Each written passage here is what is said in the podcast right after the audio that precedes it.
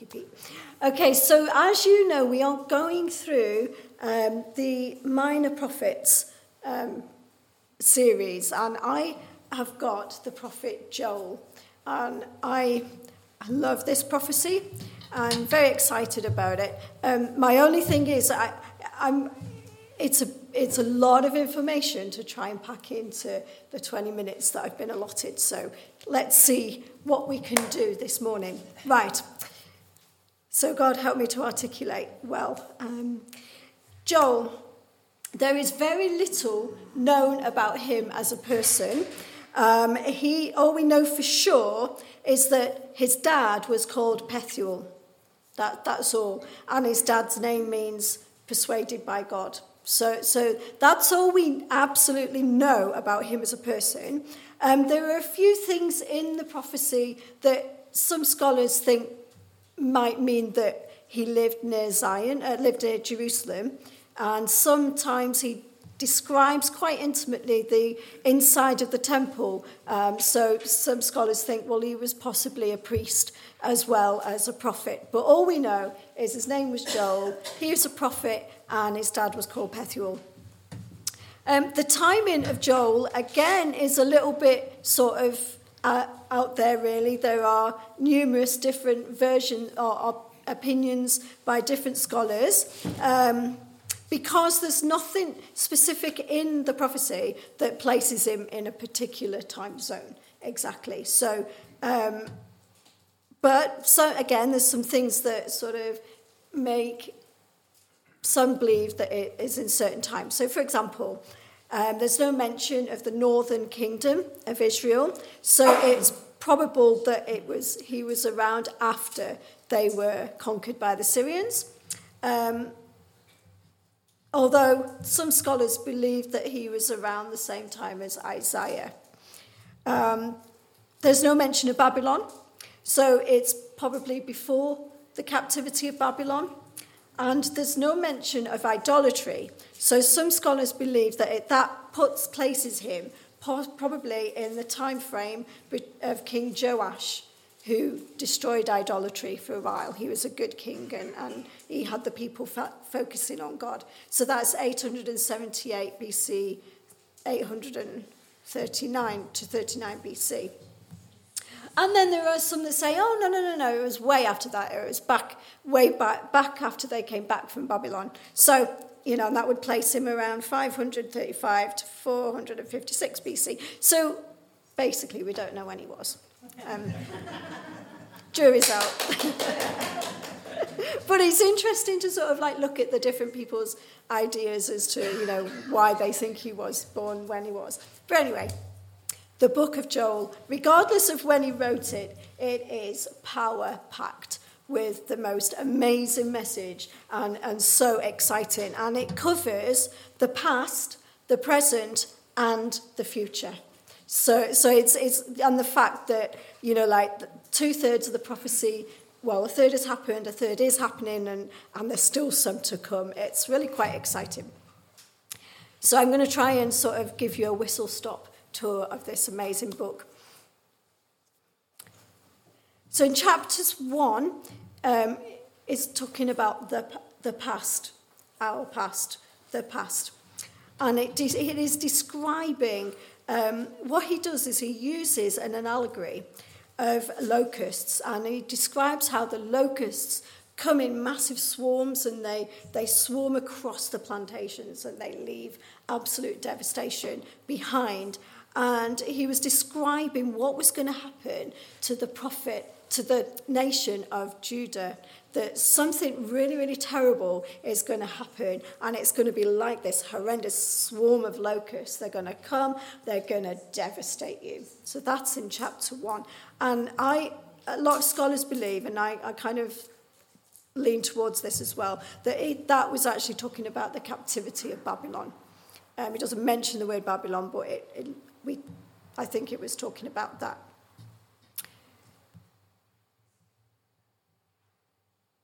In chapter 2, chapters 2, 1 to 11, is, is really quite a powerful description of the armies of heaven. I'm going to actually read it because when I read it, it got goosebumpy. Have you ever read something and gone, whoa? This is, this is how Joel, the vision that he had of the armies of heaven. And I'm going to read it because I'm going to talk a little bit more about that in a minute. So, 2 verse 1 to 11 says this Sound the trumpet in Jerusalem. Raise the alarm on my holy mountain, that everyone tremble in fear, because the day of the Lord is upon us. It is a day of darkness and gloom, a thick a day of thick cloud and deep blackness, suddenly like the dawn. Bear with me one second.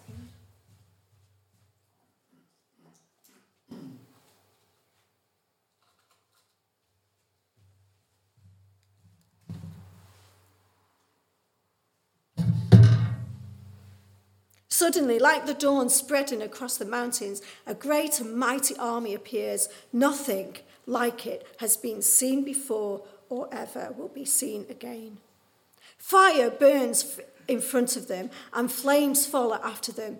Ahead of them, the land lies as beautiful as the Garden of Eden. Behind them is nothing but desolation.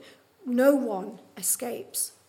Look, they look like horses. They charge forward like the war horses. Look at them as they leap across the mountaintops. Listen to the noise they make. They rumble and chariots like the roar of the fire sweeping across the fields of stubble, like a mighty army moving in battle.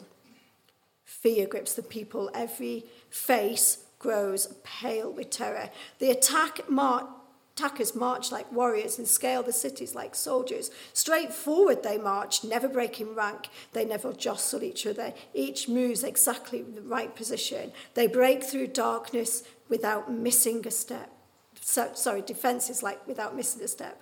They swarm over the cities and run along the walls. They enter all the houses, climbing like thieves through the windows. The earth quakes as they advance, and the heavens tremble. The sun and moon grow dark and the stars no longer shine. The Lord is the head of the column. He leads them with a shout. With his mighty arm, they follow his orders. The day of the Lord is an awesome and terrible thing. Who can possibly survive? Sounds a bit grim. Don't panic. There is, there is hope. Okay. Um, and John in Revelation um, chapter 19, so, you know, jump forward several hundred years, you've got John. He has a vision of heaven, and this is what he describes, um, and, and it's connected to what Joel has just described as the army of heaven. He says this in 11, uh, chapter 19, verse 11 to 16. Then I saw heaven opened, and a white horse was standing there. Its rider was named Faithful and True for he judges fairly and wages a war of righteousness. His eyes are like flames of fire, and his head were, were many crowns. A name was written on him that no one understood except himself. He wore a robe dipped in blood, and his title was the Word of God. The armies of heaven, dressed in finest pure white linen, followed him on white horses. From his mouth came a sharp sword to strike down the nations. He will rule them with an iron rod. He will release his fear, the fierce wrath of God the Almighty, like juice flowing from a winepress. On his robe and his thigh was written the title King of kings and Lord of lords. That's, that's our Lord. Jesus Christ, our Lord, King of kings and Lord of lords. He is riding the he- ahead of the army of heaven. In Joel chapter 2, um, we see that there is a call to repentance. This is why I said don't panic. Okay, you know, like we just think, oh my word, this, this army is, the day of the Lord is approaching, what's going to happen? There is a call to repentance, but it's not just a, a repentance like sort of, because what they used to do is if they were a bit sorry for something, they'd rip their clothes and they'd put sackcloth, sackcloth on. And, but but Joel's saying, don't just rend your clothes, it's your heart that matters. It's what comes from the heart that really matters. So, true repentance.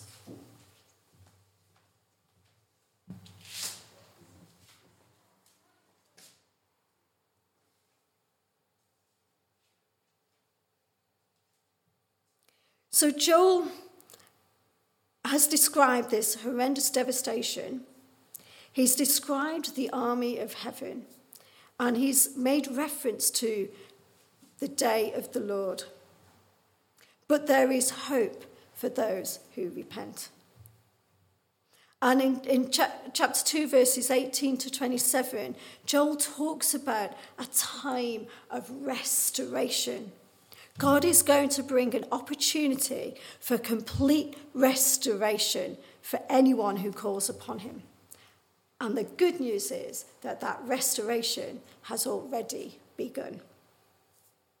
Because what happened was, although Joel doesn't, in, in his prophetic word, doesn't specifically mention the Messiah, he does talk about God bringing restoration to those who call on his name. And we know, as we put, when we put Joel the book in context with the rest of the Bible, that amazing advent um, in history, that amazing thing happened that Jesus Christ, the head of the heavens army, came to this earth, chose to come as a baby, but he had the backing of heaven. And the Messiah came and he brought the opportunity for complete and total restoration for anyone who calls on his name. You see, Jesus wasn't just a baby, he wasn't just a lad and grow up and just to be an ordinary man. He was the Son of God. He was the King of Kings, the head of heaven's army, and he chose to come. He chose to live as one of us. He chose to die on the cross for our sin, for the things that we've done wrong. He chose to do that. He didn't just lay dead in those two days that he was in the tomb. He descended, as Paul explains that he descended into hell and he got back the keys of death and hell. And then on the third day, he rose again and then he is seated, uh, ascended to heaven and is now seated on the, the right hand of his Father, God Almighty. The head of heaven's army has made the way for complete restoration for anyone, not just Israel, but anyone who calls on the name of the Lord. It's, that's a whoa, isn't it? That's a goosebumpy ex- thought to think about it. Okay. So, the, with the restoration at hand, Joel then goes on to say this in chapter 2, verse 28 to 32. He says this Then, after doing those things, I will pour out my spirit on all people. Your sons and your daughters will prophesy. Your old men will dream dreams, and your young men will see visions. In those days, I will pour out my spirit, even on servants, men and women alike. I will cause wonders in the heavens and on earth, blood and fire and columns of smoke. The sun will be dark, the moon will turn to red blood before the great and terrible day the Lord arrives. But whoever or everyone who calls on the name of the Lord will be saved. Some from Mount Zion in Jerusalem will escape, just as the Lord has said. These will be among the survivors whom the Lord has called. This is our present day situation. This is where the prophecy goes from the past to the present because this is where we're at. And the reason I know that that is where we're at is because Peter uses this passage of the prophecy to explain to the people on the day of Pentecost what was going on. Okay? So in Acts chapter 2, verse 14, to 21. So, what had happened was Jesus had gone back to heaven, and the disciples and, and, and the, the people that were with them it came to about 125 folk. They were together, they were praying, they were worshipping, and all of a sudden, God decided at that point descended with his spirit and he poured his spirit out on the people. They were all filled with him and they began to speak in heavenly languages. They began to get, I imagine, really excited and, and, and just began to, whatever, their bodies were, I guess, struggling to handle it because by the time they came out into the streets, the people thought they were all drunk but they were just overwhelmed by the wonderful presence of the Holy Spirit. And so Peter gets up and he's, he says, So Peter stepped forward with the 11 apostles and shouted to the crowd, Listen carefully, all of you. Fellow Jews and residents of Jerusalem, make no mistake about this. These people are not drunk, as some of you are assuming. Nine o'clock in the morning is much too early for that. No, this is what was predicted long ago by the prophet Joel. In the last days, says God, I will pour out my spirit on all people. Your sons and your daughters will prophesy. Your young men will see visions, and your old men will dream dreams. In those days, I will pour out my spirit, even on my servants, men and women alike, and they will prophesy. That's where we're at. That's where we're at right now, in that particular part of the prophecy. And then I think, here comes the future, and I will cause wonders in the heavens above, signs on the earth below, blood and fire and clouds of smoke. The sun will become dark, and the moon will turn to red blood before that great and glorious day the Lord arrives. But everyone who calls on the name of the Lord will be saved. Excellent. It's excellent. That's where we're at. Okay. And then, am I running out of time? Sorry, I'm, I'm going. I'm coming. I'm coming to an end in a bit.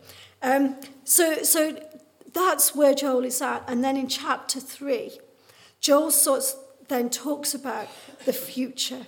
What is going to happen on the day of the Lord? Because he's made reference to it a few times through the prophecy. Um, and, and again, Peter Peter quotes him on the day of the Lord. Well, what's he talking about? In chapter 3, Joel, uh, Joel talks about the fact that there's two, two people groups, as it were, two camps. There's, there's the nations, and then there's what he calls Zion. And you think, what? Who? What is Zion? What is Zion? Zion um, actually refers to refers to Israel, but it also refers to those who believe. So, it's to the church, okay, those who believe in Jesus Christ. So, Zion and the nations, okay, there's two people groups. That's all. There's not a third or a fourth, there's two, according to Joel. There's just two.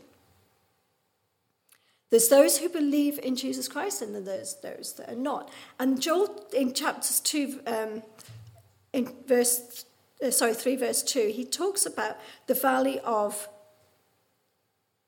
Jehoshaphat, which is actually the valley of Kidron, which is the valley, a valley between Jerusalem and the Mount of Olives. And, and Joel's saying everyone's in the valley of Jehoshaphat. And, and you think, what is he talking about? Um, but I think he's talking and using this as an allegory again, like he did with the locusts. He's talking about the fact that everyone is in this valley of decision. Everyone has a decision to make. And it's simple.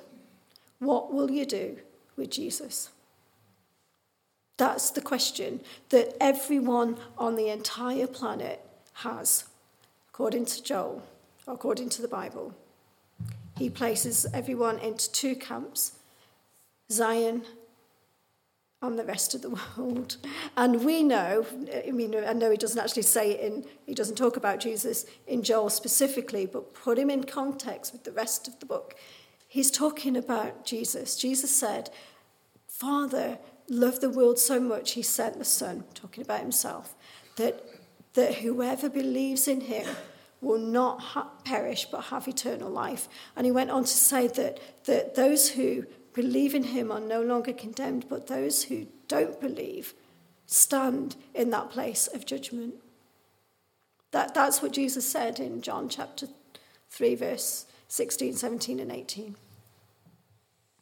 So, what will we do with Jesus? Because the answer to that question will determine which camp you're in. And the answer to that question will determine what will happen on the day of judgment. And Job's, Joel is very specific, and we haven't got time to read but I suggest you, you have a little read of it. Um, there's, there's destruction and there's judgment awaiting for those for the sins of the sins you know sin has to be the consequences of sin but if you're in christ that is washed away and so in joel talks about complete restoration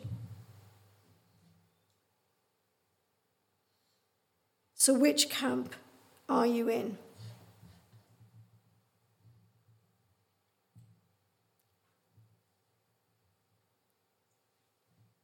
This morning. Now, I'm assuming the majority of people in here have said, Yes, Jesus, I, I choose to believe you. I, I believe. So, therefore, we're in Zion. If not, today is a good day to say, Jesus, I want to put my trust in you today. I want to come into that group of Zion. I want to come into that category so that when you come back, you see, Revelation does talk about this king on the white horse coming to bring the day of the Lord. Joel talked about it. I've read about it. Jesus is coming back. He's returning one day. He's going to come, and there is going to be a day of reckoning. Which camp are you in? Let's choose Jesus today. And the other, so there's two takes from Joel this morning. That's the first one. Just, you know, choose Jesus if you haven't done already. Take number one. Second take. What are we doing regarding that outpouring of His Holy Spirit?